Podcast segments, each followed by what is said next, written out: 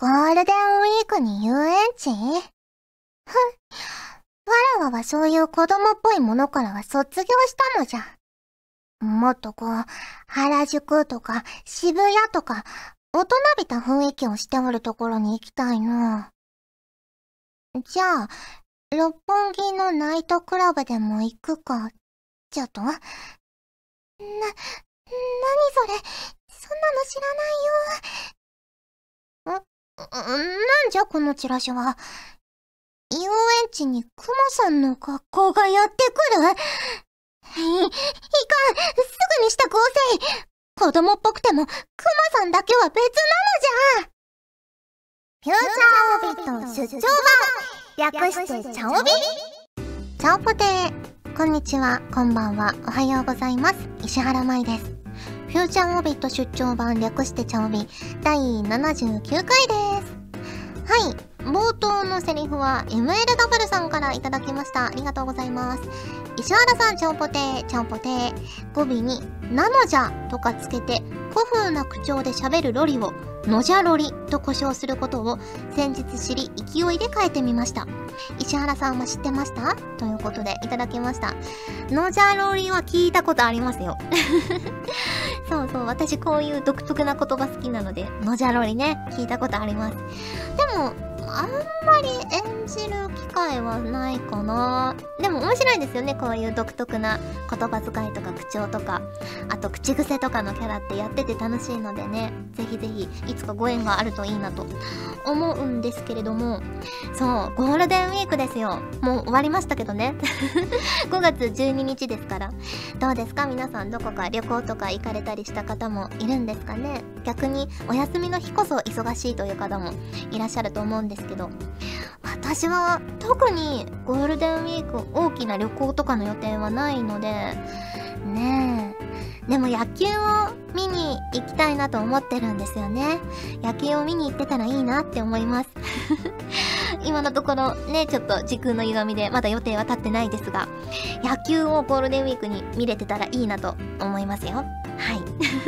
では、ふつおたをご紹介していきます。こちらは、吉野大和さんからいただきました。ありがとうございます。石原さん、ちゃんぽて初投稿です。あは、はじめまして。よろしくお願いします。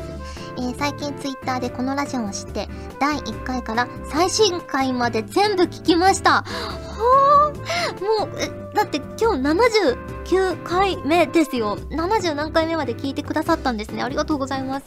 えー、その中で出ていた、アンジュビエルジュ、ドラマソングス、つながる絆が欲しくなって、いろいろ探しましたが、どこも売り切れで諦めかけていました。ですが、なんと、秋葉原に遊びに行った時に、某ゲームショップで売っていて即買いしました。とても運が良かったのか、一つしかなかったので、買えてすごく嬉しいです。これで石原さんが歌うカルペディエムを聴くことができ、とても満足しています。というわけで、石原さんは最近運が良かったと思える出来事があるでしょうか？よかったら教えてください。ということで、いただきました。ありがとうございます。いやー、ゲットできてよかったですね。うんうん。ちょっともう懐かしいですね。ドラマソングス、つながる絆。ね、そう、その名の通り、ドラマと歌が入ってるんですけれども、リンクス5人のね、ソロ曲が5曲とドラマが入っている CD なんですが、なかなか今手に入れるの難しいんですね。うん。私の初めてのソロ曲、カルペディエム。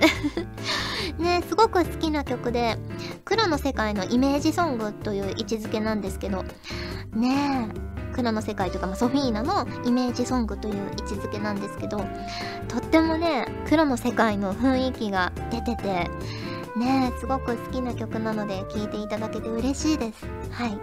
そして、私が最近運が良かったと思える出来事。うん。そうですね。あの、まあ、運が良かったとちょっと違うかもしれないんですけど、あのー、ターリー屋ってあるじゃないですか。ね、都内結構いろんな場所にあると思うんですけど、ターリー屋のカレーが結構好きで、たまにこうお仕事帰りとかに買ったりしてたんですけどいつもこうテイクアウトしてたんですねでこの間初めて店舗でお店さんで食べてみたんですよそしたらあのー、ナンが食べ放題 だし、あの、ヨーグルトみたいなやつついてくるんですね。ちっちゃいデザートみたいな。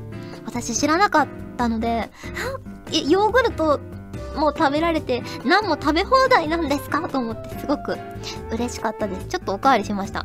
しかも、ナンが1枚丸ごとだとさすがにちょっと食べきれないなと思ったんですけど、1枚からじゃなくて、半分からおかわりできるので、ね、1枚半食べました。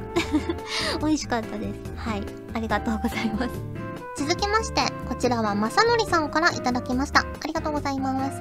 まいちゃん、ちゃんぽてー、ちゃんぽてー。初メールです。はい、ありがとうございます。結構、初めてメールをくださる方が多くて、多分あの充電期間ね、ちょうど春休みとか、いろいろ環境が変わる時期だったからね、新たにメールをくれたのかなと思うんですけど、とても嬉しいですね。はい。えー、さて、もうバレンタインは過ぎちゃいましたが、少しだけお付き合いのほどをかっこ笑い。ちょっとだいぶ、だいぶ昔のメールですね。すみません。えー、実は、今年の正月に実家の私の部屋で、高校2年の時の日記を発掘。早速読み返すと、2月14日のページに、あるものが貼り付けてありました。それはその年の1月に付き合い始めたばかりの彼女からの手紙。ちなみにバレンタインチョコに添えてあったものです。今読むと嬉しさのあまり手紙とチョコの包装シールを日記に貼り付けた当時の私。我ながら恥ずかしいやつですよ。過去笑い。この日記は再度封印です。それではまたお便りしますね。ということでいただきました。ありがとうございます。ねえ。いやでも、こうやって後から見返すと楽しいですよね。いや、私、日記が続いたことが本当になくて 苦手なんですよね。何回か、もし日記書いてみようって思ったことはあるんですけど、ねなかなか続かないので、こうやってちゃんと保存されている日記があるって素晴らしいなと思います。ね、その嬉しい気持ちが ダダ漏れてますよね。放送シールをペタッと貼って。ねえ。でも、どうなんですかね。昔の日記って、捨てるのもなかなかこう忍びないというか勇気がいると思うんですけどまあ想像ですよ勇気がいると思うんですけどでももしそれを今の彼女とかがちょっと見ちゃったりしたらねえどうなってしまうのかなとかちょっと心配になります ねどうなんですかね。私は日記が全くないのでわからないですけれども。はいありがとうございます。続きまして、こちらはやわすずさんからいただきました。ありがとうございます。石原さん、ちゃんぽてー、ちゃんぽてー。任天堂の新しいゲーム機、任天堂スイッチの予約が開始されましたね。私は通販サイトのシステムトラブルや品切れに遭遇しつつも、なんとか空いているところに滑り込めました。また、コントローラーの特性を活かしたミニゲーム集、ワンツースイッチについても続報がありました。傾きセンサーや振動機能を活用して電気カミソリによる成人男性の髭剃りを疑似体験できるようです。石原さんには印象に残っている変なゲームはありますか？ということでいただきました。ありがとうございます。ねえもうちょっと前のこれもお便りになるんですけど任天堂スイッチ私も予約して購入しました。でもまだ全然触れてないんですよね。ちょっと前に、スプラトゥーン2のね、あの体験会みたいな、体験版配信みたいなやつもあったんですけど、ちょうどその日はね、ちょっと触れる環境じゃなかったので、できなくって、で、ね、だからまだ全然スイッチを活用できてないんですけど、あの、ゼルダも一緒に買ったんですよ。だから早くやりたいなと思いつつも先日までちょっと前にもお話しした弾丸論破 V3 をねずっとやってて終わったんですけどねえいやなんかもうあのネタバレになっちゃうから何も言えないですけどもう何回も驚きましたね。最後あここういう感じになるんだみたいなねえ感じでした。皆さんもねぜひやってみてほしいなと私は思いましたよ。はい。あとそう変なゲーム。変なゲーム、変じゃないかもしれないんですけど、あのー、小さい頃にスーパーマリオ RPG が家にあって、で、親戚のいとこのお兄ちゃんとかくれたのかな？攻略本付きで家にあって、で、それを結構何周もやってました。やり込みで。やり込みでやってましたね。なかなかね、やり込み要素がたくさんあるし、もうそもそも世界観がなんか不思議なんですよ。ちょっとね、シュールな感じの世界観で、ね、あの、脇道にそれていろんなミニゲームがあったりとか、あの、やり込み要素で、そのジャンプジャンプ攻撃があるんですけど、ジャンプが何何百回成功したらアイテムがもらえるとか、いろいろあって、それをね、ずっと繰り返し繰り返しやってましたね。はい。ありがとうございます。ということで、普通歌をご紹介しました。今回もホクホクっとお送りします。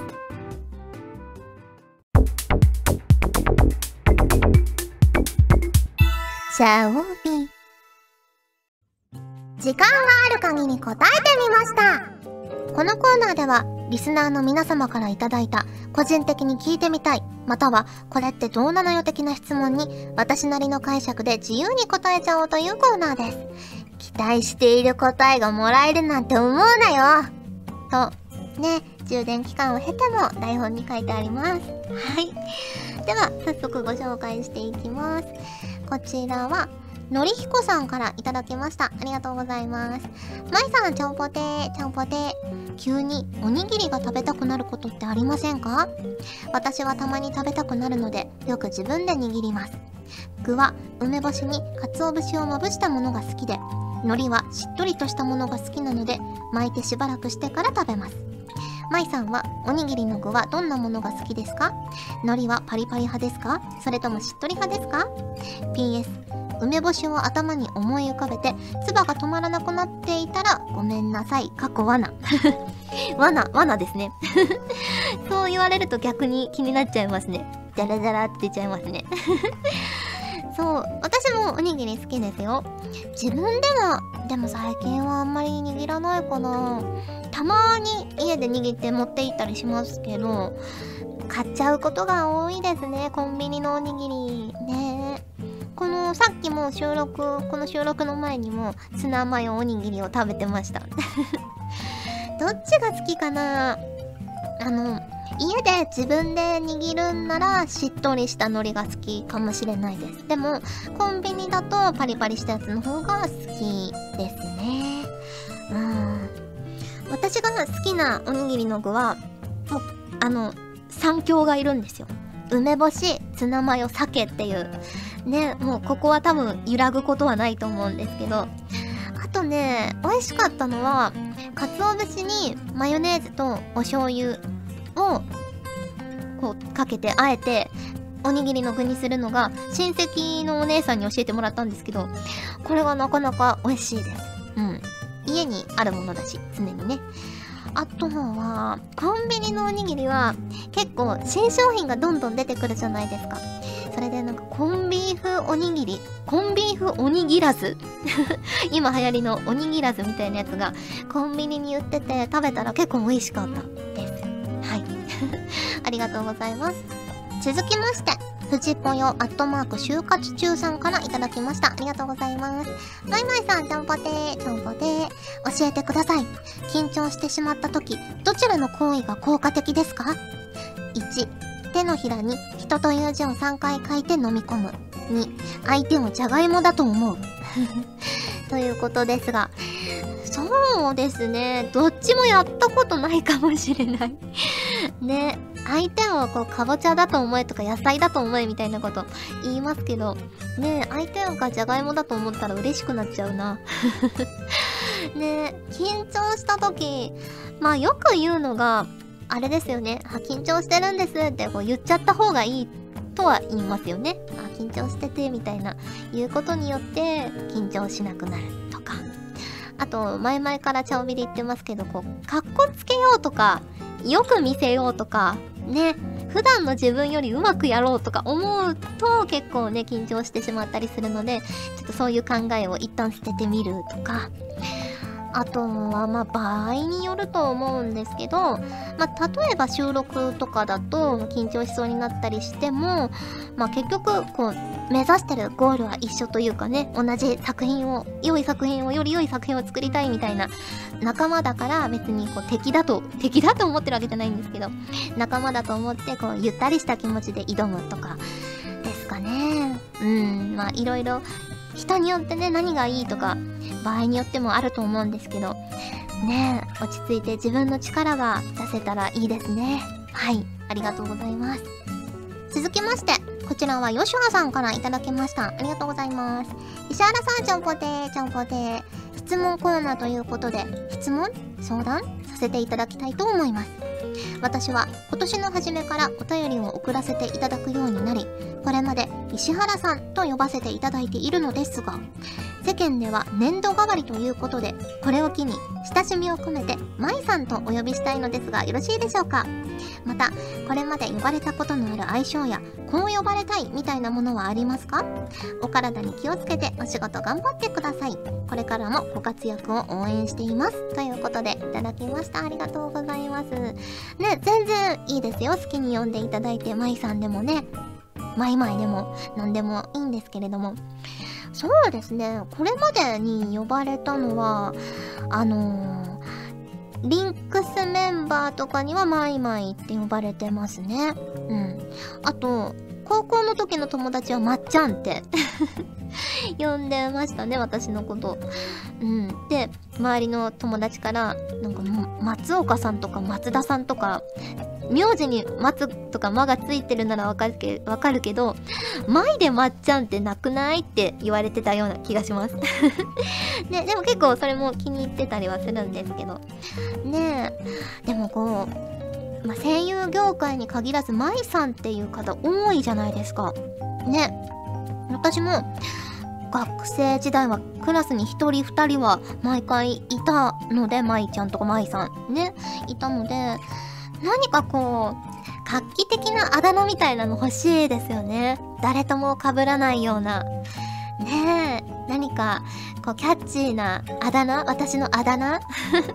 思いついた方がいたら、送ってくれたらね、ぜひ、あ、こう呼んでって、茶帯を通して 布教していきたいと思うので、思いついた方がいたら教えていただけると嬉しいなと思います。はい。ということで、時間がある限り答えてみましたのコーナーでした。ガジェットリンクではツイッターをやっております。最新情報をできる限り早くあなたにお届けします。他にも所属声優の紹介やスタッフによるタイムリーなつぶやきをお楽しみいただけます。気になるあなたもそうでないあなたも今すぐガジェットリンクをフォローしてね。以上秋山由香からのお願いでした。私もツイッター始めよっかな。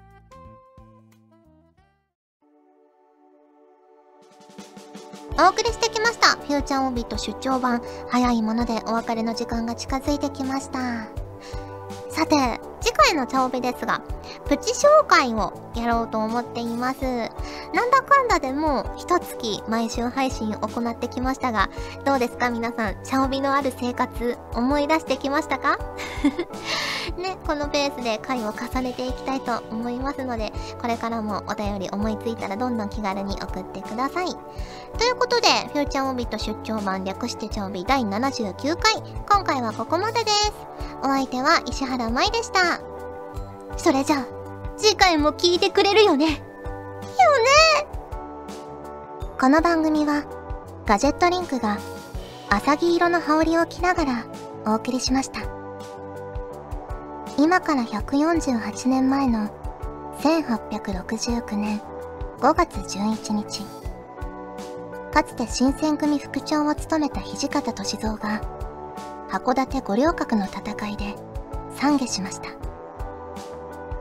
農家の子として生まれた男が誰よりも武士らしく続けた幕末の動乱を駆け抜けた生涯でした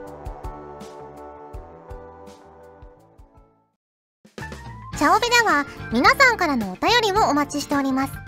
各コーナーごとに画面に表示のハッシュタグを必ずつけてくださいね。そして投稿フォームも設置しております。長文や社員の皆様からの投稿お待ちしております。皆さんと一緒に番組を作りたいので思いついたらどんどん送ってください。たくさんのお便りお待ちしております。